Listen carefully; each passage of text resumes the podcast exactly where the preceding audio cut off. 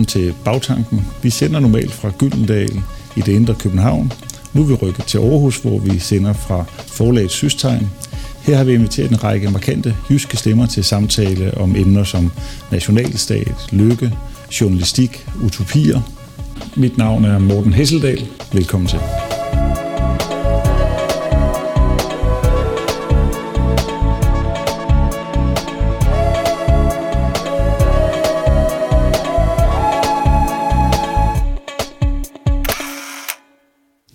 Velkommen til Bagtanken. Det er programmet, hvor vi ser bag om tidens idéer og fænomener. Og i dag skal vi tale om os selv. Hvordan vi har det som danskere. Er vi lykkelige? Sådan som vi svarer, når vi bliver spurgt. Og øh, for at hjælpe os med det, så har vi inviteret dig, Svend Brinkmann, i studiet. Du har haft mange betragtninger de seneste år om danskere, om hvad det vil sige at være lykkelig måske. Øh, og jeg kan jo starte med at spørge dig, er vi lykkelige danskere? Når du sidder og, og kigger på os. Jeg skal sige, du er psykolog og, og forfatter, ikke? Og, og er vi lykkelige som, som folk og som mennesker? Jeg er nu med far for at levere sådan et standard forskersvar, fordi øh, jeg, jeg er jo øh, forsker, professor på Aalborg Universitet, men så bliver jeg nødt til at svare, at det kommer jo helt an på, hvordan vi definerer lykken, og hvordan vi vælger at måle den. Øh, når man laver de her store komparative lykkeundersøgelser, øh, i mange forskellige lande, hvor man så altså sammenligner lykkeniveauet forskellige steder i verden, så ser det ud som om, at vi er ret lykkelige. Øh, der spørger man folk øh, på en skala fra 1 til 5 eller 1 til 7, eller hvad man nu bruger, øh, hvor tilfreds er du så med dit liv lige nu? Og der siger danskerne, at de er ret tilfredse. Faktisk nærmest mere tilfredse end noget andet øh, folk i verden. Vi var i mange år jo helt i top, øh, faldet lidt ned. Øh, Norge, Finland, øh, så vidt jeg husker, og også nogle lande, man måske ikke lige skulle tro, Costa Rica, sådan en hel del øh, mellemamerikanske, sydamerikanske lande, øh, ligger højt, og samtidig højere end os. Men altså, vi ligger stadigvæk nogenlunde i toppen. Det er så, øh, hvad vi sådan kvantitativt ved, og, og det, der så bare er lidt mærkeligt, det er, at vi jo samtidig ser, at rigtig mange danskere lider af forskellige former for øh, stress og stressrelateret øh, psykiske lidelser som angst og depression. Det vil jeg godt lige komme tilbage til. Ja. Vi holder fast i det med undersøgelsen, for ja. når man spørger danskerne, så svarer de, som du siger, at vi svarer, at vi er meget lykkelige. Ja. Men når man spørger, så, så vidt jeg forstår, om de var lykkelige i går, om vi var lykkelige i går, så ryger vi langt ned øh, på listen. Altså når man spørger til en konkret tidspunkt, ja. øh, om man mærker efter. Og så tænker jeg, at det fordi, vi forventer, når vi kigger på vores liv og velfærdssamfund, og hvad ved jeg, at vi skal være lykkelige, og derfor svarer vi ifølge det. Men når vi mærker efter på et konkret tidspunkt, så har vi det ikke helt sådan. Ja, altså det tror jeg er en del af forklaringen. Det er lidt en gåde, vil jeg så sige, øh, hvordan det kan være, at vi ligger så relativt højt på de der almindelige lykkeundersøgelser. Øh, nogen mener, at det er fordi, vi har meget lave forventninger til livet i forhold til andre steder i verden. Øh, andre siger, at det handler meget om øh, de kulturelle normer angående, hvordan man forventes at svare. Vi ved jo, vi lever i et rigt, nogenlunde trygt samfund øh, med en, en veludbygget velfærdssektor, alle mulige goder, som øh, mennesker i andre dele af verden misunder os. Så hvis ikke vi skulle være lykkelige, hvem skulle så? Ergo må jeg hellere øh, skrive, at jeg er ret tilfreds med mit liv. Og så er det jo interessant, som du siger, hvis man så bliver spurgt til et specifikt tidspunkt, for eksempel i går, var jeg så lykkelig da, øh, så er man måske ikke så lykkelig. Øh, så, så igen, det handler helt om, hvordan man definerer lykken. Tror man på, at lykken er øh, sådan en, en oplevelse, man har momentant? Eller tror man på, at lykken er noget, der er knyttet til formen på ens liv? En form for øh, livsførsel eller sådan noget. En måde, man fører sit liv på. Øh, om man, jamen, så er der også om, om man lykkes. Ting. Om ja, man lykkes lige præcis. Liv. Ja. Og om livet er sådan øh, et hedonistisk foretagende, hvor jeg er lykkelig, hvis jeg føler mest mulig lyst og glæde, opstemthed og positivitet. Det er sådan den her meget sådan oplevelsesmæssige dimension ved lykken. Øh, versus den anden, som øh, nok er den, jeg vil tilslutte mig, og som findes eksempelvis hos de gamle grækere, hvor, hvor det netop er det vellykkede liv. Livet, når det lykkedes. Og det betyder jo ikke, at det er et liv, hvor, hvor der er øh, positive øh, stemning og glæde og højdepunktsoplevelser hele tiden. Der kan sagtens være øh, tab og sorg og modgang og alt muligt. Men under et, hvis man ser på sit liv og vil sige, jamen, øh, det er jo egentlig gået meget godt, jeg har gjort meningsfulde ting, har haft gode relationer til andre, så kan det godt være, at jeg ikke har været sådan øh, happy indeni hele tiden, øh, men det har været godt og meningsfuldt. Det er jo en anden form for lykke. Mm. Øh, det er vel egentlig meget positivt, at danskere tænker, at de bør være lykkelige, når de nu bliver spurgt. Jeg mener, det modsatte vil jo have været trist. Altså hvis de tænker, jeg bør nok svare, at jeg er ulykkelig. Men det her med, at man har en forventning om, at jeg skal være lykkelig, når man sådan helt nøgternt kigger på sit liv, økonomisk tryghed, hvad ved jeg, øh, lang øh, levetid og sådan, ikke? Så, så er der vel noget positivt at sige, øh, selvom ja. at det måske ikke helt svarer til den følelse, de så har. Så bare forventningen om det er vel noget positivt.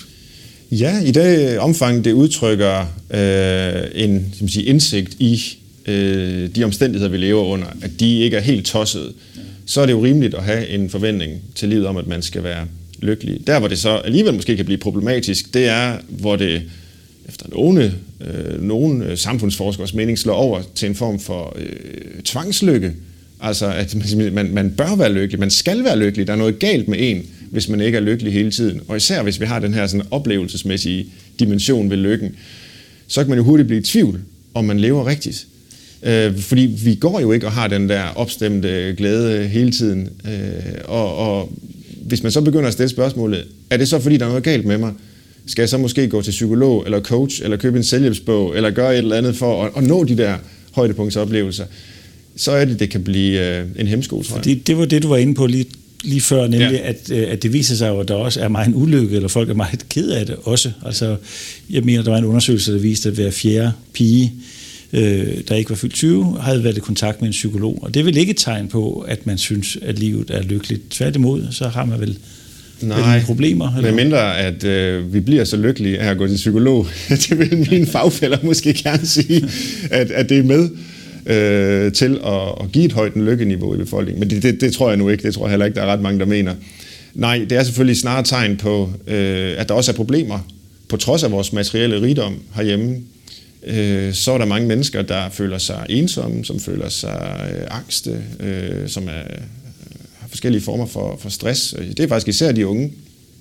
Øh, den her nationale sundhedsprofil, som man laver med, med års mellemrum og har gjort noget tid, den viser jo stort set hver gang den bliver lavet, at det kommer til at stå værre og værre til med vores mentale trivsel og sundhed.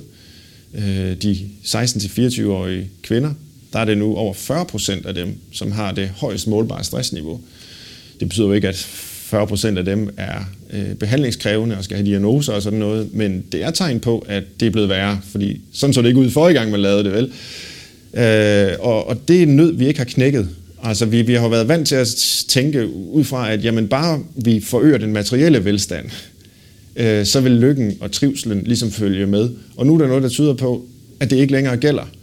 Øh, der skal også mere til for at give et godt og meningsfuldt og, og lykkeligt liv. Men det fordi vi har fået for snæver en opfattelse af, hvad lykke er? Altså, at, øh, og, at afstanden mellem det, jeg tænker, jeg bør være, og det, jeg egentlig føler, er blevet for stor.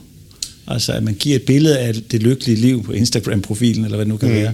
Og så mit egentlige liv, som ikke er så fyldt med så venner, øh, samme antal venner, som jeg foregiver og gerne vil have. Og derfor bliver jeg ulykkelig, fordi jeg kan se, at der er et stort gab ja. imellem det, jeg påstår, og det, jeg reelt oplever. Det tror jeg.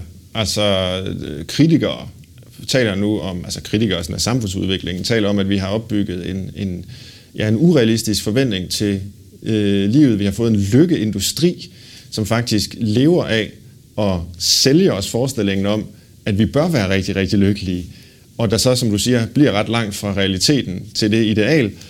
Øhm, og så er det, man bliver i tvivl. Øh, man føler måske, at man spilder sit liv. Vi har kun dette ene liv. Vi skal have mest muligt ud af det. Øh, og så er det, man går i gang med, med et eller andet optimeringsprojekt for at nærme sig den her idealtilstand.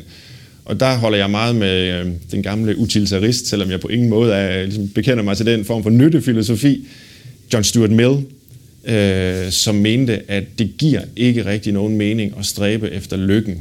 Det giver ikke mening at gøre lykken til et projekt i sig selv. Når lykken findes, så findes den som et biprodukt af, at man engagerer sig i væsentlige, meningsfulde ting i sin tilværelse, øh, typisk jo sammen med andre mennesker, at man har et mål med, med tingene, øh, som jeg populært sagt har noget at stå op til og, og gå i gang med og dygtiggøre sig indenfor, så skal lykken som en nok ligesom følge. Men det er jo også noget helt andet end at sige, målet med livet skal være at være lykkelig. Så derfor så skal alle de aktiviteter, jeg øh, engagerer mig i, betragtes som instrumenter, der skal realisere den her øh, lykkedrøm. Øh, det, det tror jeg faktisk øh, i sig selv, og det mente John Stuart Mill også der i 1800-tallet, vil skabe ulykke. Øh, det skaber ulykke at stræbe efter lykken som, øh, som noget, der har øh, et formål i sig selv.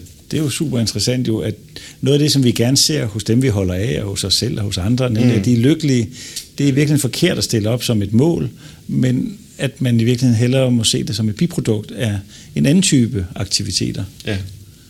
Og hvad er det for en type aktiviteter? Det kan jo... Det er jo det helt store spørgsmål. Altså, flere af mine bøger har handlet om at diskutere lige præcis det. Altså, hvad er det dybest set, der giver øh, et godt og meningsfuldt liv? Jeg siger, helt, mange vil, vil, vil i dag jo svare, at det er helt subjektivt. Det kan man ikke udtale sig om på andres vegne. Det må en hver ligesom selv finde ud af med sig selv. Og det er der selvfølgelig også en vis sandhed i, at det har et subjektivt element, at vi ser forskelligt på det. Men jeg vil mene, at vi ser forskelligt på noget af det samme. Altså vi har forskellige perspektiver, men på noget, som vi deler, fordi vi er mennesker. Og, og der er faktisk ret stor konsensus lige fra de gamle græske filosofer, der begyndte at stille det her spørgsmål for 2.500 år siden, og så til moderne undersøgelser, hvor man er ude og spørge mennesker, hvornår erfarer de, at livet er mest muligt meningsfuldt. Men er det det samme som øh, lykke? Nej, det er det jo nok ikke direkte, men, men det er jo her, hvor lykken kan komme som et biprodukt, når man øh, gør noget, der er meningsfuldt. Ikke? Og, og, og det, der er konsensus om, jamen det er, at når man gør noget for at gøre det, altså når man ikke tænker på, hvad får jeg ud af det, hvad kan jeg bruge det til, øh, når man gør noget, der er et formål i sig selv, jamen så er man typisk tæt på noget, der har øh, dyb eksistentiel mening for en. Og det er jo alle de ting, der handler om, om kærlighed, om øh, sige, gode øh, handlinger over for andre mennesker, og øh, altså hele det moralske område osv., hvor, hvor, hvor man må sige, at går man ind i det, eller elsker man nogen med det formål, at man selv skal have noget ud af det, jamen er det så egentlig rigtig kærlighed? Det er det jo nok ikke. At man ikke ser andre som et mål i sig selv, men ser det som et middel til, ja, at jeg skal opnå. det er det ikke. Altså jo mindre man ser andre som midler, og, og jo mindre man ser de aktiviteter, man engagerer sig i som midler, til et andet formål. For eksempel lykken, eller profitskabelse, eller hvad, effektivisering, hvad det nu kan være. Jo, jo mere meningsfuld er aktiviteten typisk for folk. Når man taler om lykke, forbinder man det ofte med noget ubesværet, altså noget, noget let, med en solskin og et glas vin i hånden, gode venner, og tingene er ubesværet i virkeligheden. Mm. Men du peger jo i virkeligheden i retning af, at der godt kan være meget besvær forbundet med at opnå den sidegevinst, der hedder lykke. Altså for eksempel blive meget dygtig til noget, gøre sig umage, lide afsavn, fordi man ligesom brænder for et eller andet. Mm. Det, er jo, det er jo ikke lige det, man tænker, når man tænker sådan mest sådan klichéfyldte billede på lykken, at øh, man skal faktisk gøre sig rigtig umage og stå tidligt op om morgenen og passe sine lektier, og, eller hvad det nu kan være. Nej, men igen så, altså, der er jo mennesker, som øh, altså, engagerer sig i et selvudviklingsprojekt eller selvoptimeringsprojekt, som også er hårdt arbejde, altså virkelig arbejder med sig selv for at få den her lykke. Øhm, og, øh, så, så det er trods alt et billede, vi har i tiden nu, ikke? Hvor altså mit argument vil være, at de er meget heldige, hvis det fører til lykke. Det er noget andet, der, der gør det. Men det er så heller ikke øh, det samme som, at det bare er at lægge sig og se fjernsyn, eller, andet, så bliver jeg lykkelig vel. Altså vi bliver faktisk lykkelige af at engagere os, af at yde noget, af at dygtiggøre os, af at mestre noget. Og det, som du siger, jamen det, det kræver på sin vis hårdt arbejde. Derfor så bliver det så meget desto vigtigere at finde ud af, hvad er det værd at gøre den her indsats for? Hvad, hvad er at bruge hårdt arbejde på? Og, og der, der er jo alle mulige, der står og konkurrerer om vores tid og vores opmærksomhed, og vil mene, jamen det er det her, eller det her, eller det her, og der er øh, regeringer og øh, forældre og arbejdsgiver, alle mulige har alle mulige bud på, hvad det er, øh, vi skal bruge vores tid på og dygtiggøre os indenfor. Og så er det, vi taler om præstationssamfundet, hvor vi hele tiden skal præstere osv. Og jeg er meget kritisk over for præstationssamfundet, fordi gør vi alting til en præstation, så får vi den her instrumentelle relation til det, øh, og så mister vi meningen, og så mister vi lykken. Men jeg er stor tilhænger af præstationer. Altså, at det faktisk er et almindeligt menneskeligt behov og, og blive god til noget. Men, men du peger på to måder, hvor man ligesom ja. kan gøre, engagere sig eller bruge meget energi. Dels øh, på, en, på, en, på et emne, en sag, noget, der optager en, eller på sig selv. Fordi du sagde også, som jeg hørte dig, at det at være arbejde med sig selv, realisere sig selv måske øh, på den der selvudviklende måde, mm. det også kan være et stort projekt. Det også kan bruge meget tid. Man ja. bruger meget tid og energi på det. Så det er ligesom to forskellige veje at gå til verden på og til livet på. Ja.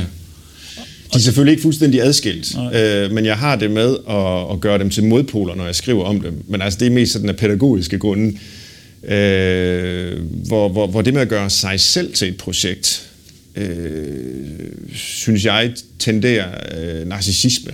Altså, man, man forelsker sig lidt i sig selv, og synes, jeg skal sætte mig selv først, og tænke på mig selv og mine egne behov og så videre, og, og gøre mig selv til et projekt, ikke?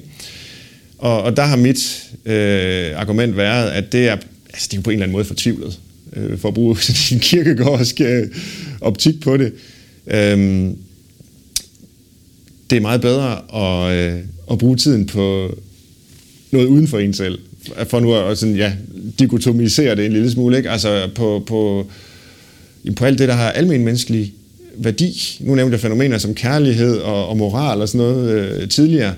Øh, det er jo ikke noget, der, der bare har værdi for mig, fordi jeg lige synes det, eller mærker det inde i mig selv. Det er jo noget, der simpelthen har værdi, fordi vi er den slags væsener, vi er. Det er jo en del af den menneskelige natur, at vi øh, danner relationer til hinanden, som er båret af kærlighed, at vi kan tilgive nogen, hvis de har øh, fornærmet os, at vi kan drage omsorg for, for mennesker og, og, og tænke på dem, der har mindre end os selv, eller alle mulige ting, som er værd at bruge tid på.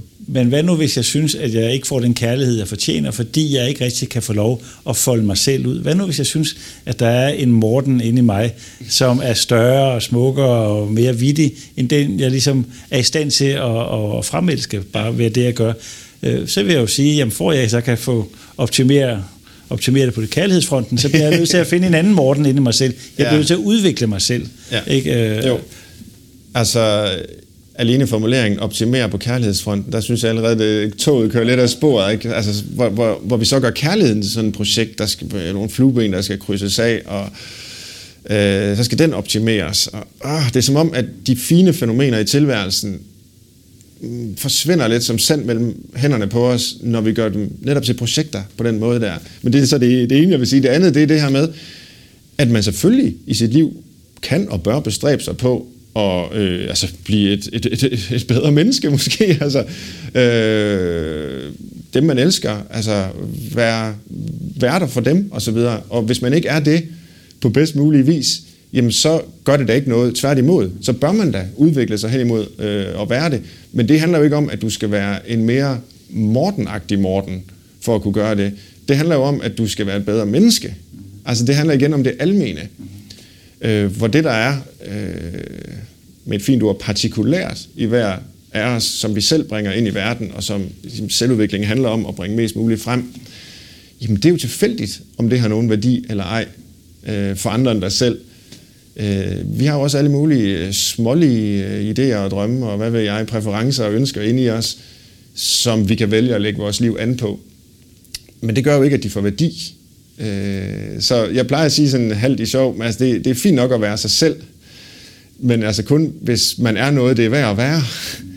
Øh, ofte så er det så er det bedre at stræbe efter at blive et, et menneske, øh, frem for hele tiden at, at, at være sig selv. For det er det, der er projektet i din seneste bog. Ja. Hvad er et menneske? Hvor du, det er en skønlitterær bog, hvor du lader en ung øh, dreng eller ung mand, ja. Andreas, rejse rundt øh, i Europa på man kan sige, klassisk dannelsesprojekt. Altså han rejser rundt. Hvad er, hvad er det egentlig, han rejser rundt efter? Hvad er det, han samler op på de her forskellige destinationer? Han rejser rundt øh, med, med tog på Interrail på en tur, der er arrangeret af hans farmor. Der er sådan en slags generationsoverførsel af viden og dannelse her. Hun sidder på hospice. Hun er på hospice. Hun skulle have været med, men bliver øh, desværre syg, så hun kan ikke øh, rejse fysisk med ham, men hun rejser øh, med ham i ånden, kan man sige, og de kommunikerer øh, telefonisk og via Skype og på forskellige vis. Så, så de har en dialog løbende, mens han rejser rundt, og hun afslører fra ham, eller for ham øh, fra øh, sted til sted, hvor han skal hen næste gang, så han ved det ikke på forhånd.